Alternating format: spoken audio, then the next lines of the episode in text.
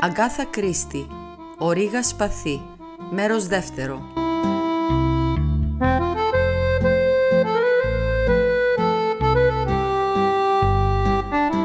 Με τον Μπουαρό να προπορεύεται, κατηφορήσαμε μέσα από τον κήπο, βγήκαμε από μια σιδερένια αυλόπορτα, διασχίσαμε μια μικρή έκταση πράσινου και από την καγκελόπορτα του κήπου μπήκαμε στο Daisy Mint, ένα ανεπιτίδευτο μικρό σπίτι σε ένα οικόπεδο περίπου δύο στρεμάτων – μια μικρή σκάλα οδηγούσε σε μια μπαλκονόπορτα. Ο Πουαρό έγνεψε προς το μέρος της. Αυτή τη διαδρομή ακολούθησε η Μαντμαζέλ Σενκλέρ. Εμείς που δεν βρισκόμαστε στην ίδια επίγουσα ανάγκη, είναι καλύτερα να πάμε από την μπροστινή πόρτα. Μια υπηρέτρια μας άνοιξε, μας συνόδευσε στο σαλόνι και πήγε να βρει την κυρία Όγκλαντερ. Το σαλόνι φαινόταν ανέγγιχτο από το προηγούμενο βράδυ. Η σχάρα του τζακιού είχε ακόμα στάχτες και το τραπέζι του μπρίτζ ήταν στη μέση του σαλονιού με τα χαρτιά του παίκτη Μόρ ανοιχτά και των υπολείπων κατεβασμένα. Το δωμάτιο ήταν γεμάτο ψευτοστολίδια και τους τοίχους κοσμούσαν πολλά οικογενειακά πορτρέτα, το ένα ασχημότερο από το άλλο. Ο Πουαρό τα κοίταξε με μεγαλύτερη επίοικη από μένα και ίσιοσε ένα-δυο που κρέμονταν στραβά. «La famille», είναι δυνατός δεσμός, έτσι δεν είναι. Το συνέστημα παίρνει τη θέση της καλεσθησίας. Συμφώνησα έχοντας καρφώσει τα μάτια σε ένα οικογενειακό πορτρέτο που αποτελούνταν από έναν άντρα με μουστάκια, μια γυναίκα με φουσκωτή φράντζα, ένα γεροδεμένο αγόρι και δύο μικρά κορίτσια που φορούσαν ένα σωρό περιτούς φιόγκους. Υπέθεσα ότι απεικόνιζε την οικογένεια Όγκλαντερ πριν από χρόνια και το μελέτησα με ενδιαφέρον. Η πόρτα άνοιξε και μπήκε μια νεαρή κοπέλα. Τα μαύρα μαλλιά της ήταν περιποιημένα και φορούσε ένα ταμπά μπλέιζερ και μια φούστα του Ίντ. Μας κοίταξε απορριμμένα. Ο Πουαρό έκανε ένα βήμα μπροστά. «Η δεσποινής Όγκλαντερ, συγγνώμη που σας ενοχλούμε, ιδιαίτερα έπειτα από όλα όσα περάσατε. Ε, το συμβάν θα πρέπει να ήταν συνταρακτικό. Μας αναστάτωσε πολύ παραδέχτηκε με επιφυλακτικότητα η νεαρή κοπέλα. Άρχισα να πιστεύω ότι η δεσποινής Όγκλαντερ δεν εκτιμούσε καθόλου τις δραματικές προεκτάσεις της υπόθεσης, ότι η έλλειψη φαντασίας της ήταν μεγαλύτερη από οποιαδήποτε τραγωδία και επιβεβαίωσε αυτή την πεποίθησή μου όταν συνέχισε. «Ζητώ συγγνώμη για την κατάσταση στην οποία βρίσκεται το σαλόνι. Οι υπηρέτες ταράζονται με το παραμικρό. Εδώ καθόσασταν χθες βράδυ, ναι σπά. Ναι, καθόμασταν και παίζαμε bridge μετά το δείπνο, όταν... Με συγχωρείτε, πόση ώρα παίζατε; Ε, η δεσποινής Όγκλαντερ σκέφτηκε για λίγο. Δεν μπορώ να πω. Υποθέτω ήταν γύρω στις 10 η ώρα. Ξέρω, παίξαμε αρκετές παρτίδες. Και εσείς καθόσασταν πού; Φάτσα στην μπαλκονόπορτα. Έπαιζα ζευγάρι με τη μητέρα μου και είχα αγοράσει ένα χωρίς ατού. Ξαφνικά, εντελώς απροειδοποίητα, η μπαλκονόπορτα ανοίγει και μπαίνει μέσα παραπατώντας η δεσποινή Σενκλέρ. Την αναγνωρίσατε; Το πρόσωπό της μου φάνηκε γνωστό. Βρίσκεται ακόμη εδώ, έτσι δεν είναι; Ναι, αλλά δεν θέλει να δει κανέναν. Είναι ακόμα πολύ σοκαρισμένη. Νομίζω ότι εμένα θα δεχθεί να με δει. Θα της πείτε παρακαλώ ότι βρίσκομαι εδώ κατόπιν εκκλήσεως του πρίγκιπα Παύλου της Μαυρανίας. Νομίζω ότι η αναφορά στον πρίγκιπα τάραξε την έως τότε ατάραχη δεσποινίδα Όγκλαντερ. Ωστόσο έφυγε από το σαλόνι χωρίς κανένα περαιτέρω σχόλιο και επέστρεψε σχεδόν αμέσως για να μας πει ότι η Μαντμαζέλ Σενκλέρ θα μας δεχόταν στο δωμάτιό της.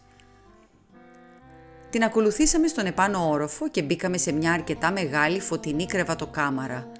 Ξαπλωμένη σε έναν καναπέ δίπλα στο παράθυρο ήταν μια γυναίκα που γύρισε το κεφάλι όταν μπήκαμε. Η αντίθεση ανάμεσα στις δυο γυναίκες μου έκανε εντύπωση, ιδιαίτερα γιατί στα χαρακτηριστικά κάθε αυτά και στα χρώματα έμοιαζαν. Αλλά Θεέ μου, τι διαφορά! Κάθε ματιά και χειρονομία της Βάλερη Σενκλέρ ήταν δραματική. Φαινόταν να εκπέμπει έναν αέρα ρομαντισμού. Μια κόκκινη φανελένια ρόμπα κάλυπτε τα πόδια της, ομολογουμένως ένα πολύ απλό ένδυμα.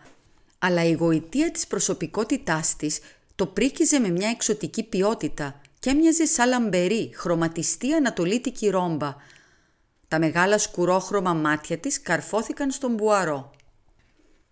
«Σας στέλνει ο Παύλος» Η φωνή της τέριαζε με την όψη. Ήταν ηχηρή και νοθρή. «Μάλιστα, μαντμαζέλ, βρίσκομαι εδώ υπό τις υπηρεσίες του και υπό τις δικές σας. Τι θέλατε να σας πω» Όλα όσα συνέβησαν χθες βράδυ. Όλα όμως. Χαμογέλασε αποκαμωμένη. Πιστεύετε ότι θα πω ψέματα; Δεν είμαι ηλίθια. Βλέπω πολύ καλά ότι δεν μπορεί να μείνει τίποτα κρυφό. Γνώριζε ένα μυστικό μου ο άνδρας που πέθανε. Με απειλούσε. Για χάρη του Παύλου προσπάθησα να τα βρω μαζί του. Δεν θα διακινδύνευα να χάσω τον Παύλο. Τώρα που είναι νεκρός είμαι ασφαλής. Παρ' όλα αυτά δεν τον σκότωσα εγώ. Ο Πουαρό κούνησε το κεφάλι του χαμογελώντας. «Δεν χρειάζεται να μου το πείτε αυτό, μαντμαζέλ. Τώρα διηγηθείτε μου τι συνέβη χθες βράδυ». Του πρόσφερα χρήματα. Φαινόταν πρόθυμος να διαπραγματευτεί μαζί μου. Μου είπε να τον συναντήσω χθες βράδυ στις 9. Θα πήγαινα στη Μοντεζίρ. Ήξερα το σπίτι. Είχα ξαναπάει. Θα έκανα τον γύρο και θα έμπαινα από την πλαϊνή πόρτα στη βιβλιοθήκη για να μην με δουν οι υπηρέτες. «Με συγχωρείτε, μαντμαζέλ, αλλά δεν φοβόσασταν να πάτε μόνοι σας μέσα στη νύχτα». Δίστασε λίγο πρωτού απαντήσει ή ήταν η ιδέα μου. Ίσως να φοβόμουν, αλλά βλέπετε δεν μπορούσα να ζητήσω σε κανένα να έρθει μαζί μου και ήμουν απελπισμένη. Ο Ρίντμπερν μου άνοιξε και μπήκα στη βιβλιοθήκη. Ότι άνθρωπος, Χαίρομαι που είναι νεκρός. Έπαιζε μαζί μου όπως η γάτα με το ποντίκι. Με χλέβαζε. Τον νικέτευα και τον παρακαλούσα γονιπετής. Του πρόσφερα όλα τα κοσμήματα που έχω. Αλλά μάταια. Τότε μου ανακοίνωσε τους όρους του. Ενδεχομένως φαντάζεστε ποιοι ήταν. Αρνήθηκα. Του είπα τη γνώμη είχα γι' αυτόν. Του τα έσουρα.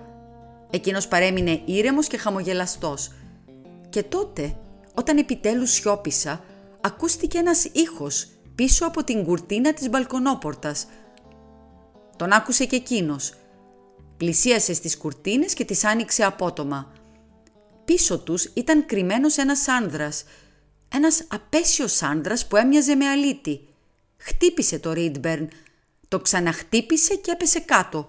Ο αλήτης με άρπαξε με το αιματοβαμένο χέρι του Κατάφερα και του ξέφυγα. Ξεγλίστρισα από την μπαλκονόπορτα και έτρεξα να σωθώ. Ύστερα διέκρινα τα φώτα και έτρεξα προς αυτό το σπίτι. Τα στόρια ήταν σηκωμένα και είδα μια παρέα να παίζει μπρίτζ. Σχεδόν σοριάστηκα στο σαλονάκι. Το μόνο που κατάφερα να ξεστομίσω ήταν φόνος. Κι ύστερα όλα μαύρισαν. «Σας ευχαριστώ, μαντμαζέλ. Θα πρέπει να κλονίστηκαν πολύ τα νεύρα σας. Όσο για αυτόν τον αλήτη, μπορείτε να τον περιγράψετε. Θυμάστε τι φορούσε. Όχι, έγιναν όλα πολύ γρήγορα. Αλλά αν τον έβλεπα θα τον αναγνώριζα αμέσως. Το πρόσωπό του έχει αποτυπωθεί στο νου μου. Μια τελευταία ερώτηση, μαντμαζέλ. Οι κουρτίνες της άλλης μπαλκονόπορτας που βλέπεις στο ιδιωτικό δρομάκι ήταν κλειστές; Για πρώτη φορά μια σαστισμένη έκφραση απλώθηκε στο πρόσωπο της χορεύτριας. Έμοιαζε σαν να προσπαθούσε να θυμηθεί. «Ε, Μπιάν, μαντμαζέλ, νομίζω, είμαι σχεδόν βέβαιη, ναι, είμαι απολύτως βέβαιη, δεν ήταν κλειστές». Περίεργο αυτό, αφού οι άλλες ήταν. «Δεν πειράζει, δεν είναι πολύ σημαντικό θα έλεγα. Θα μείνετε εδώ αρκετές μέρες, μαντμαζέλ», ο γιατρός πιστεύει ότι θα είμαι σε θέση να επιστρέψω στην πόλη αύριο. Κοίταξε τριγύρω το δωμάτιο. Η δεσποινής Όγκλαντερ είχε φύγει. Αυτοί οι άνθρωποι είναι πολύ καλοί, αλλά δεν ανήκουν στον κόσμο μου. Τους αναστατώνω. Και εμένα, να, δεν μου αρέσει η μπουρζουαζία. Τα λόγια της έκρυβαν ένα αμυδρό ίχνος πικρίας. Ο Πουαρό έγνεψε. «Καταλαβαίνω. Ελπίζω να μην σας κούρασα υπερβολικά με τις ερωτήσεις μου. Καθόλου κύριε. Θέλω να μάθει τα πάντα ο Παύλος το συντομότερο δυνατόν. Τότε σας εύχομαι καλημέρα, μαντμαζέλ. καθώς έφευγε από το δωμάτιο όπου ο Αρό κοντοστάθηκε και όρμησε σε ένα ζευγάρι λουστρίνια. «Δικά σας είναι, μαντμαζέλ». «Μάλιστα, κύριε, μόλις τα καθάρισαν και μου τα έφεραν».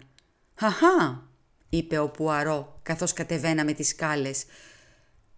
Φαίνεται ότι οι υπηρέτες δεν ήταν πολύ ταραγμένοι για να καθαρίσουν τα υποδήματα, αλλά τη σχάρα του τζακιού την ξέχασαν. Λοιπόν, Μοναμή, αρχικά φαίνεται να υπήρχαν ένα-δύο ενδιαφέροντα σημεία, αλλά πολύ φοβάμαι ότι πρέπει να θεωρούμε την υπόθεση τελειωμένη.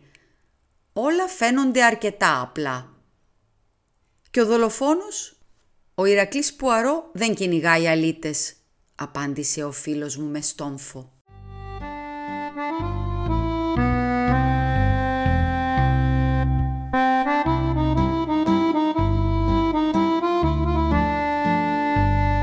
Η Χριστίνα Μπράβου διάβασε το δεύτερο μέρος του διηγήματος της Αγκάθα Κρίστη «Ο Ρήγας Σπαθή».